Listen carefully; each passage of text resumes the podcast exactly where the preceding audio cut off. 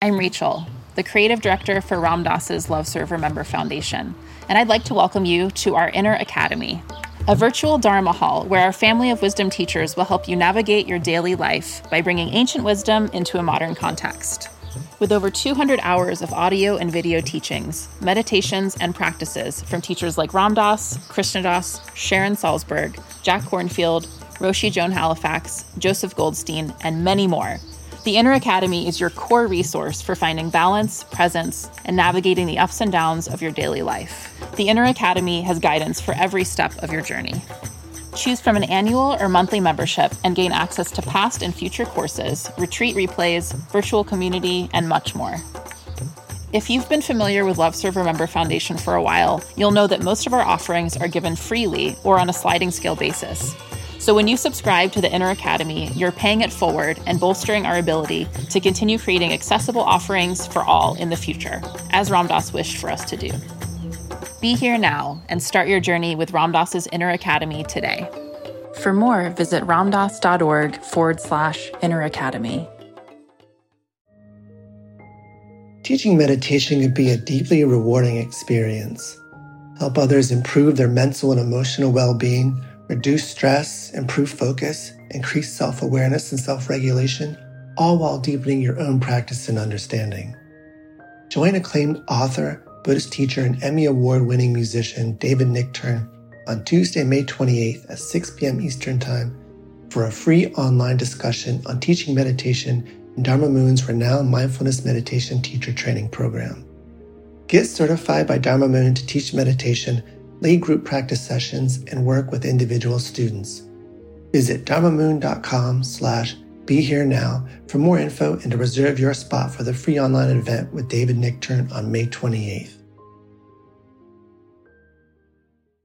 Worried about letting someone else pick out the perfect avocado for your perfect impress-them-on-the-third-date guacamole? Well, good thing Instacart shoppers are as picky as you are. They find ripe avocados like it's their guac on the line. They are milk expiration date detectives. They bag eggs like the 12 precious pieces of cargo they are. So let Instacart shoppers overthink your groceries so that you can overthink what you'll wear on that third date.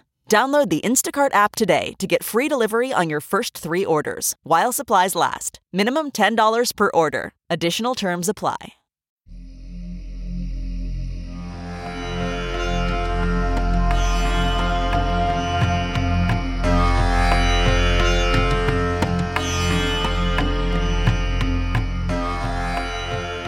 Welcome to the Real Love podcast series, right here on the Sharon Salzberg Metta Hour. This series features a variety of conversations with some of the world's finest teachers and thinkers, all exploring Sharon's new book, Real Love: The Art of Mindful Connection. Real Love is a field guide for anyone seeking awakened living in the 21st century. To get your copy of Real Love, visit SharonSalzberg.com. This podcast is brought to you by the Be Here Now Network. If you're interested in supporting this podcast, please visit www.BeHereNowNetwork.com/Sharon.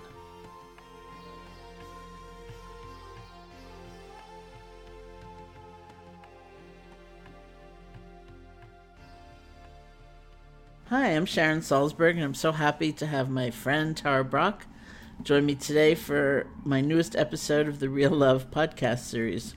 Tara is an amazing teacher and author of many books, including Radical Acceptance and True Refuge. In 1998, Tara founded the Insight Meditation Community of Washington, D.C., which is now one of the largest and most dynamic non-residential meditation centers in the country. Tara's podcast receives over 1 million downloads each month. Her themes reveal the possibility of emotional healing and spiritual awakening through mindful, loving awareness, as well as the alleviation of suffering in the larger world by practicing compassion and action. Thank you so much, Tara, for coming on the podcast today. I'm totally delighted to be with you.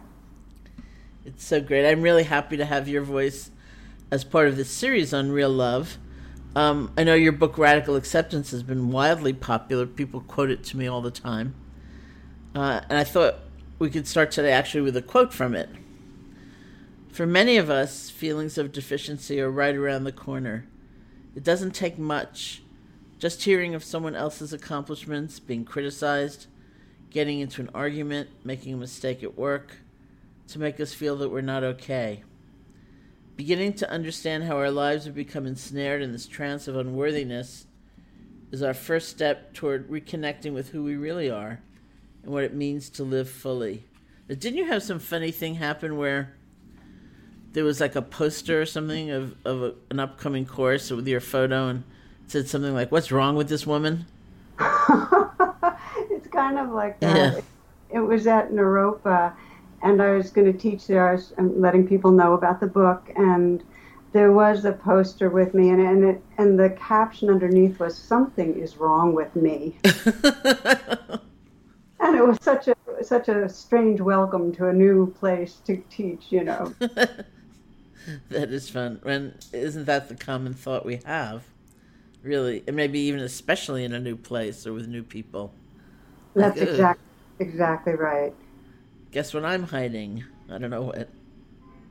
Yeah, and it's the fear in getting to know people that they're going to find out. You know, it's like they like me now, but if they really knew, that kind of thing. Mm-hmm. So do you use the term self-worth and self-love synonymously? No, I don't really. Worth has a particular kind of a flavor to it of how valued we are by others. Uh-huh. You can sometimes feel that you're valued, but that there's not a real deep, warm embrace. So there's some different, it's a different flavor. So if you're valued by others, perhaps maybe there's still this lurking fear that they don't quite see us. Exactly right. Mm-hmm. And you can be valued and, you know, like you're helping them, you're doing good things, but that doesn't mean that their heart really embraces all of who you are. So yeah, you're not fully seen and included in them. I actually tell a story in Real Love about, I was at IMS at the Insight Meditation Society as it happened, and I was asleep and dreaming. And what I was dreaming was that I was doing an interview while working at the Insight Meditation Society, and in the course of the interview, somebody said to me, why do we love people? And I responded in the dream by saying, because they see us. Mm. And then I woke up and I thought that was really good, you know? Mm. That was really a good answer. Yeah, I think of it the same way. It's kind of like the two wings of the bird that, you know, to be really free, and one is to be seen and one is to be loved, and we need both. Mm-hmm. People can't really love us if they don't see us, and people can't really see us unless their heart's wide open to include all of who we are. So they kind of are inseparable. It's beautiful. And I also spent some time in Real Love talking about the stories we tell about ourselves. And this is something you touched on related to self-worth and the capacity to move out of old patterns. And here's another quote from Radical Acceptance. Perhaps the biggest tragedy of our lives is that freedom is possible, yet we can pass our years trapped in the same old patterns. We may want to love other people without holding back, to feel authentic, to breathe in the beauty around us, to dance and sing. Yet each day we listen to inner voices that keep our life small. So I was really curious about that, our ability as human beings to shift narrative. And I think, you know, it's a combination of the stories we tell about ourselves and also the stories the world at large may be telling about us. You know, I was teaching in Kentucky somewhere, and somebody said to me, I don't see how the world tell stories about us, you know, because people don't know us, so how could they be telling a story about us? And I just said, you know, I think everything really in some way tells a story about us, including architecture. And I talked about how at IMS we we raised all this money to build that thing in the front. I don't know if you've seen it, which is an entrance for, it's like a ramp for wheelchairs. Because in the past, if you were in a wheelchair, you had to go around the side, you know, through the back, and it was snowy and all those things in New England. And so we raised all this money to build this. It's not very pretty. And I learned to drive when I was much older because I'm a New Yorker. And so you have to, like, back out of the driveway and, like, not hit it and do all these things. And it's generally a pain, but it's the right story to be telling. You know, about who belongs, who gets to walk in the front door, and all of that. And so I think so many things, they're continually telling stories about whether we belong, for example. It's really true. I feel like, in a way, I mean, if I think of my own life, the way I came to have my story about myself is completely drawn from generations of stories about who we are, my parents' idea about who I would be, the culture's idea about, you know, in this color skin and this economic and this religion means this. And so I grew up with this self-concept that was, you know, fed by all these different streams of kind of collective storytelling. So I think it's true for all of us. And we're really wedded to our stories. What's so interesting to me is how people can have stories about themselves that create huge amounts of suffering. Like a story like, I'm always going to fail. Or a story like, anybody that gets close to me will end up rejecting me or leaving me. And hold on to them so tightly, even though it gives them so much pain. And really, they're just stories that the more we hold tightly, the more we then act out of those stories in ways that recreates them. And so I often, you know, say, you know, what is causing us to hold on to painful stories, you know, with such a grip? And I really feel like so much is explained by our survival's negativity bias that it's safer ultimately to believe something really painful, because then we think we at least have some control and can defend against bad. So we'd rather keep believing something terrible about ourselves than really the truth, which is we don't know. And it's much scarier to live in that uncertainty. And yet, in order to relinquish the stories and really be open to growing, we have to be willing to not some, you know, some representation of reality, but just hang in there with not knowing. It's kind of amazing. And how do you encourage people to take that step? Like, because we believe, obviously, as teachers, that it's revolutionary but completely possible to undo those messages and those stories and to really turn it around. And maybe that's the hardest part in some ways, perhaps, is having that even beginning of belief that it's possible and therefore worth trying. Yeah, well, I think it's one of the most deepest deconditionings that we are all going through. Is letting go of, it's not just a story. It's like when I say to somebody, you know, this is just a belief, but inside their body's holding it too in a very physical and emotional way. So it's really the ultimate deconditioning of an old and imprisoning reality. And my sense is that the first step for many people is the challenge, like, is this really true? It's like Sogyal Rinpoche, a Tibetan teacher you and I both love, has that phrase, real but not true. Mm-hmm. And can we get that this might feel very real as a belief and as a feeling, but it's not the truth about reality itself. Mm-hmm. So even challenging, just being able to say, is this real but not true, perhaps, begins to put a wedge in that certainty. And then the next thing I often do with people is to say, okay, so what is the experience of believing this? How is this affecting my body and my heart? And I think when we can get how much suffering it is and really feel it in a very direct, visceral way, there arises a kind of compassion for ourselves that helps to loosen the grip on the belief. Just feeling compassion for how much pain it's bringing us. And so then that self-compassion process allows us to begin to step out some and in some way get that we don't have to buy in the same way.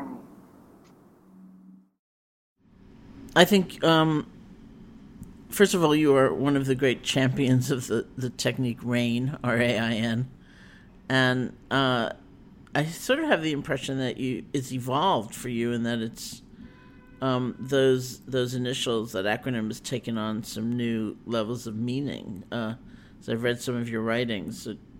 And that figures in here, you know, in terms of looking at our experience. And so do you want to take a few moments and just explain your evolved or you know, more current sense of RAIN?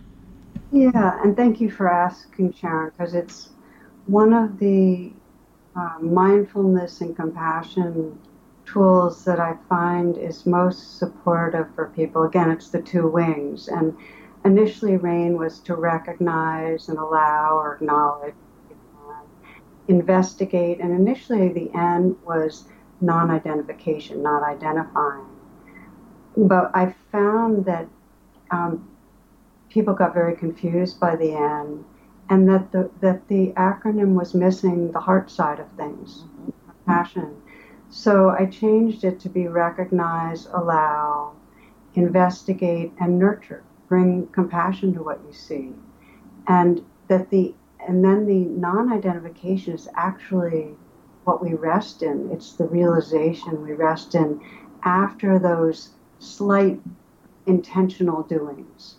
So each of the four letters has a slight intention to it, like to recognize what's there and to make room for it, allow it, to investigate with inquiry, and to offer some gesture of kindness. And it's after we've evoked those qualities of contactful presence and kindness that we actually discover that presence is free of any narrow identifications. And so I always encourage people after they do RAIN to, just the way in a real RAIN, after it falls, it's afterwards that we experience all the flowering. Well, the flowering after RAIN is really the freedom of non-identification.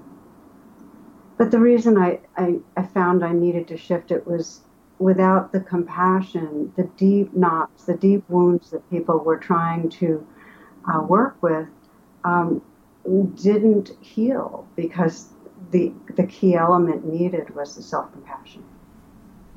That's so interesting because, of course, you know, in my years of teaching so much loving kindness practice, and these days with kind of a psychological, Western psychological emphasis on self-compassion, at least in some schools, I often encounter people who say, well, that's just being lazy, you know, or what do you mean, you know, let go and begin again, or that's just an excuse. And so I find it fits into the same controversy I've always encountered pretty well with loving kindness, not for everybody, of course, but for many, which is the idea that these qualities like kindness and caring and compassion just make you sort of weak and gooey, you know, and not really strong and able to take a stand. And you know, and especially in these times where there's so much disruption and so much societal difficulty, and people are trying to find sources for their energy and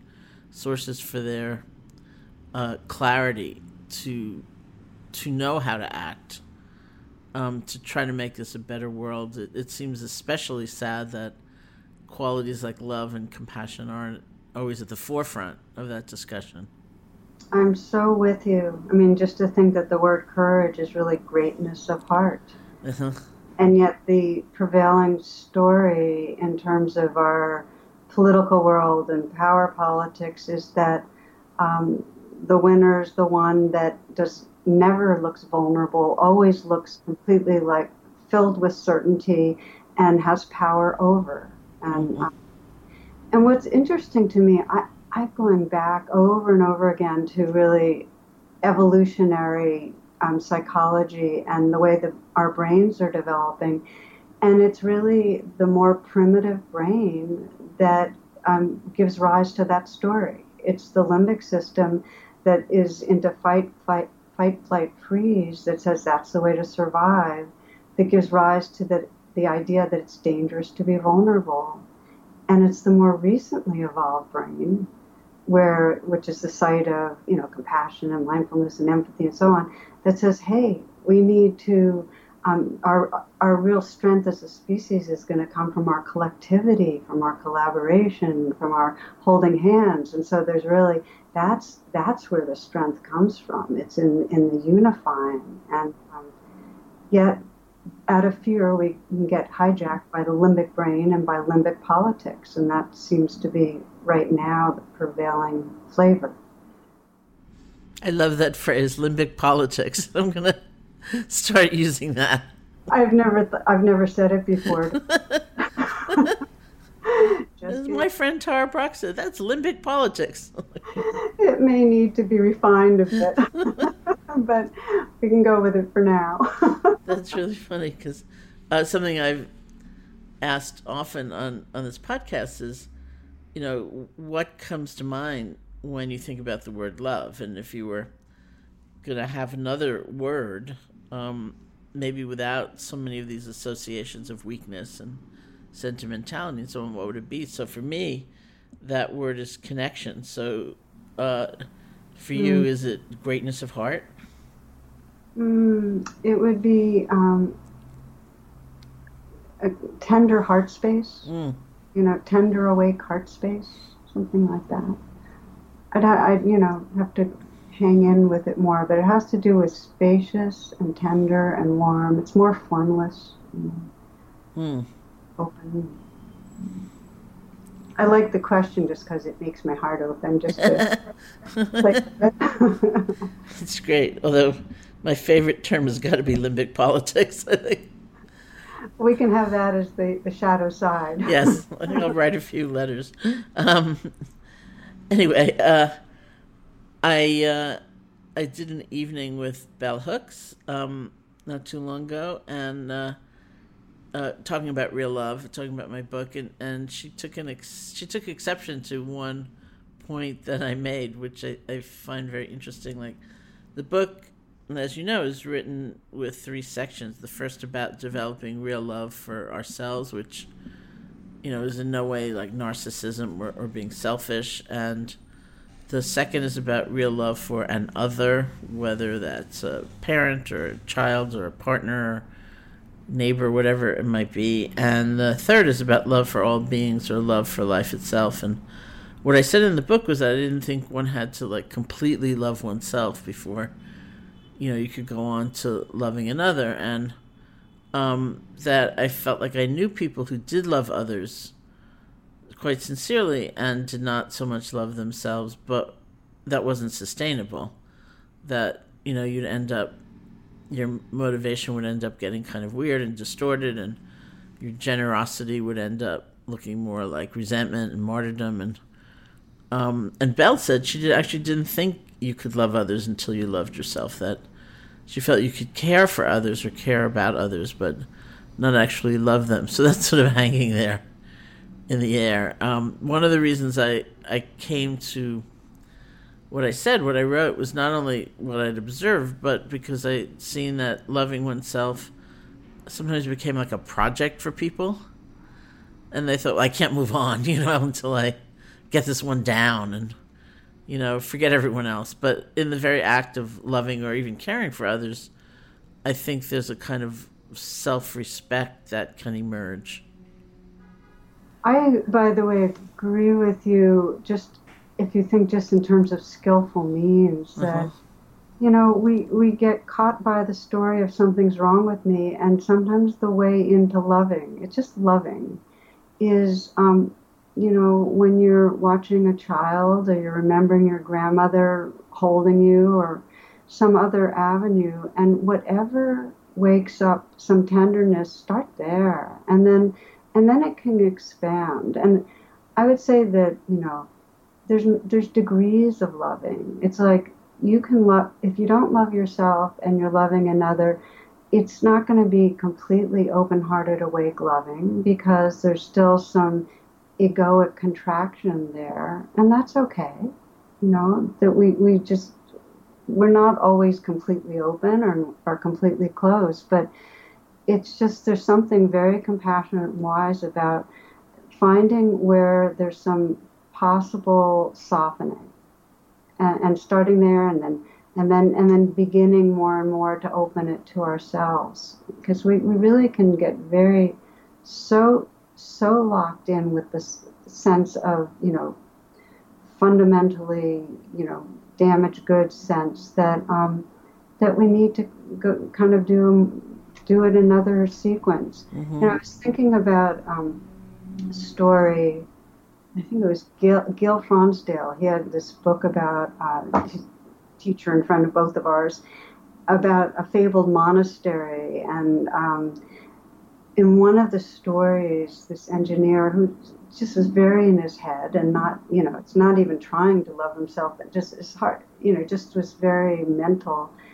very having a really hard time opening to practice. And he and the abbess sent him from the monastery to volunteer for a year at a hospital with premies and hold these little fragile beings. And he found the best way to do it was just to hold them against his heart and against his chest. In a few months, this tenderness starts spreading through him and starts melting the walls, you know. Finally, after a year, he returns to the monastery, and she gives him the instructions, don't think about what's happening, just let awareness be seated in that tender warmth you feel in your body. And I love this story. Just so his route was to start falling in love with these little fragile beings, mm-hmm. just the way so many of us can love our dog, but we'll be harsh with ourselves. It's our way in. Mm-hmm. That's beautiful. In fact, you know, I did kind of a lot of crowdsourcing for this book. I really try to meet with a lot of people or elicit their stories on social media and so on. And the very first group I met with, this man raised his hands and he said, you know, most of us think a good relationship is 50-50. My dog and I were 100-100. That's the perfect story. Oh, I love it. I love it. Yeah, when people are having a hard time holding themselves with love, sometimes, you know, I'll have them think of the love with their dog, or sense the way their dog is, or, you know, just kind of adoring them, and just let that warmth kind of just completely bathe in it, you know, and it really works.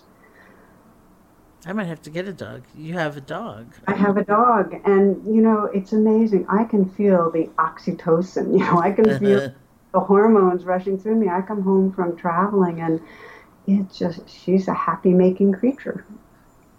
So great. Yeah.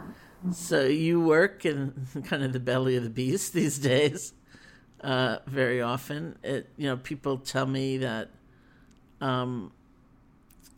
D.C. is a very, very tough place in terms of polarization, clearly. And, you know, for people who are unhappy or frightened about what is happening politically in this country, for many, there's channeling into the local level, whether it's healing relationship with neighbors or trying to have conversations with others, whatever their view.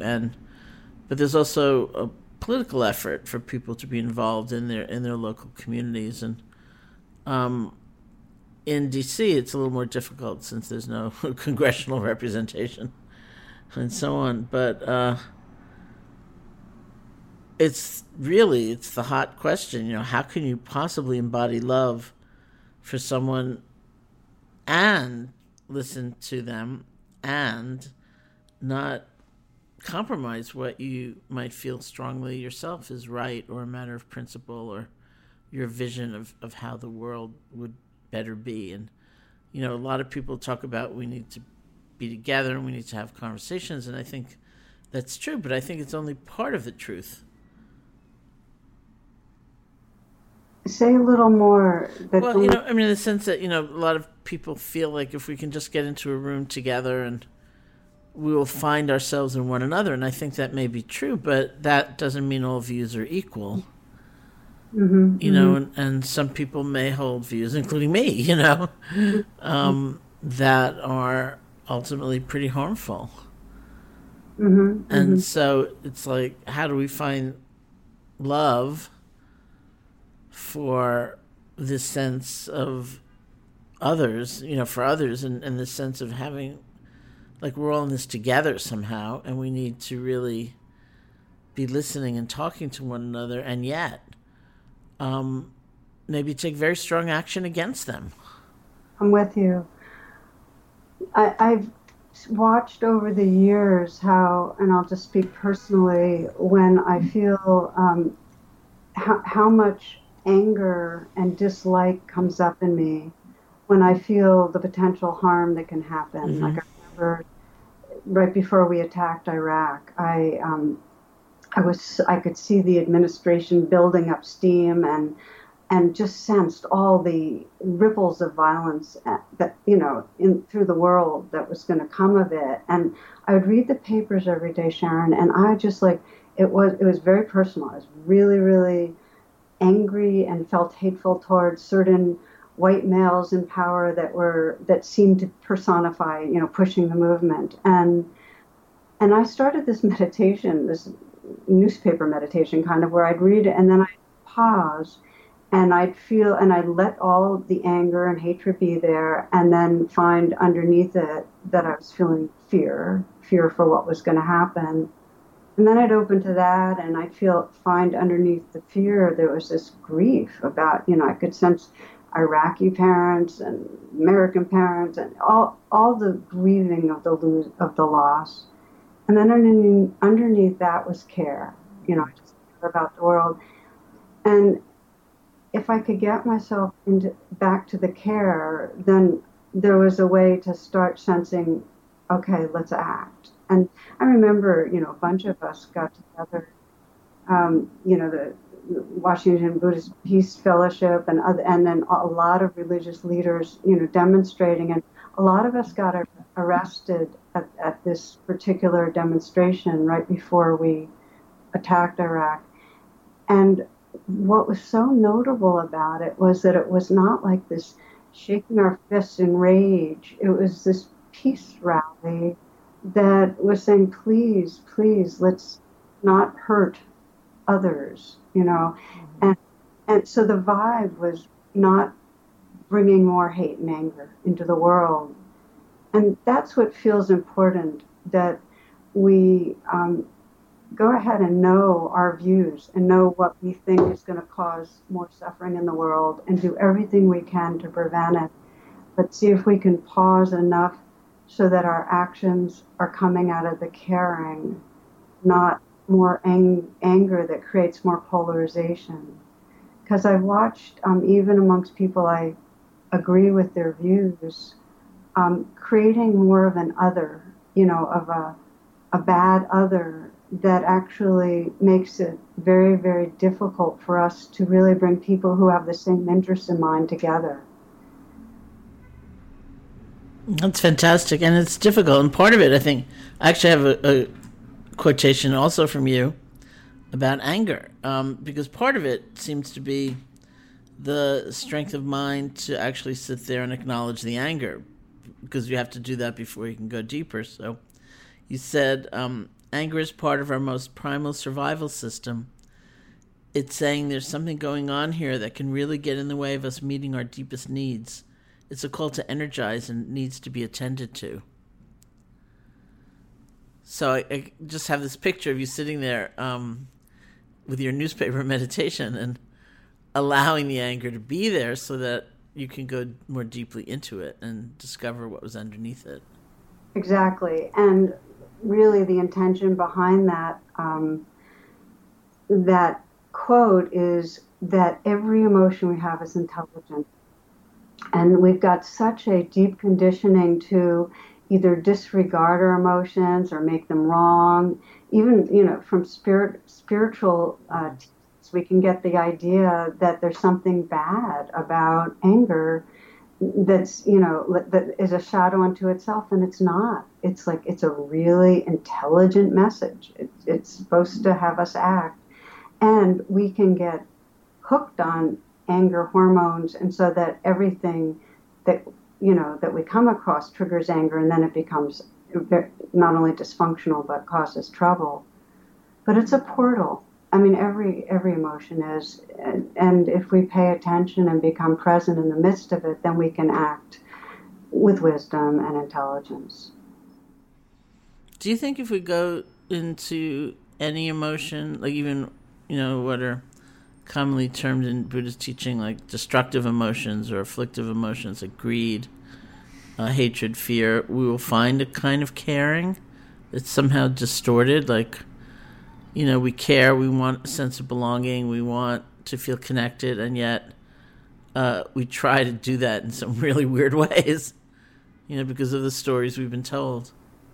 Yeah, and that's more kind of from the Tibetan tradition, that there's really one vast awareness, and life is wanting to live, and it's not wanting to die, and then it gets torqued, you know, in different ways, so it turns into grasping. But under grasping is the love for being alive, mm-hmm. and under fear is the not wanting to not be alive, and under grief is that really that sense of the ache and the soreness and the emptiness at having lost what we love. It's all about loving and losing. Mm-hmm. So interesting. Well, that would be a very profound doorway into loving oneself more. You know, instead of chiding oneself for, you know, one's greed or whatever, and saying, "God, I've been, you know, meditating for so long, and I'm still, you know, a mess, and I still get fear, and I still get greed, and I've been in therapy forever, and I still have all these things." And it's a very beautiful reframing of our experience. I love the way you're putting that, because it does directly allow us to fall back into loving ourselves. Like, I sometimes will work with people that are struggling with desire and craving, and do a practice of tracing back the craving and the desire, and, you know, really sensing, so really what is it I'm wanting? What is it I'm really, really wanting? What's the feeling or experience deep down? And ultimately, there's a feeling or experience we want of belonging and being one and loving and being at home. And when we come back to that, then there's a lot of compassion and wisdom around the way it gets torqued, and we can begin to unpack it. No, that's very beautiful. You know, I keep thinking as we're speaking, I don't know, you might have this quote in your book, and I have only read part right now, and I'm loving it, as I mentioned to you. But Sri Nisargadatta has this plea. He says, "All I plead with you is this: make love of yourself perfect. Give yourself eternity and infinity, and discover you do not need them. You are beyond." Well, no, I don't have that quotation in my book. What I love about it is, you know, make love of yourself perfect. Okay, what's the self we're loving? Well, it's really, we're loving the life that's right here. I mean, we're not loving, it's not the story of a self. And that's where I think there's some confusion.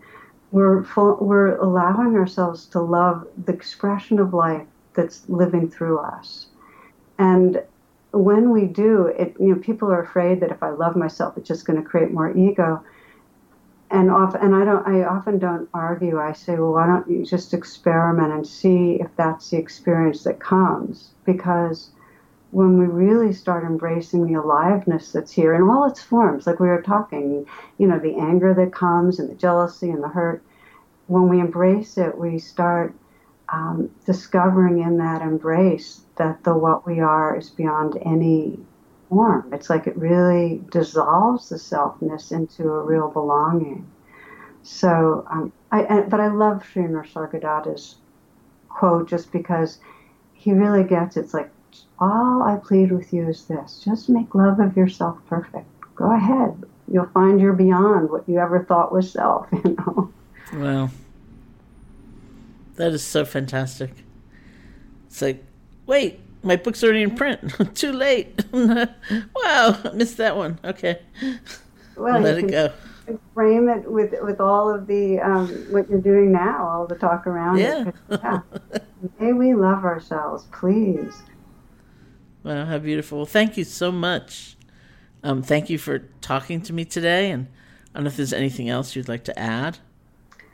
Well, just that I'm really, really grateful that you wrote a book called Real Love that has what it has in it, because I feel like it's truly, it's the medicine we need, Sharon. It's really what we need to heal. And you just did a beautiful job at it. So a real bow. Thank you so much. And for those of you who would like to check out Tara's work and her many amazing offerings, you can go to her website at tarabrach.com. It's TARABRACH.com. And most immediately, you can look for retreat she's teaching at the Omega Institute on Radical Acceptance, which will be July 7th through the 9th. Thank you. Thank you for listening. This podcast has been brought to you by the Be Here Now Network. Join us this summer for the Real Love Challenge. To get your copy of Real Love, visit SharonSalzberg.com. May all beings be happy.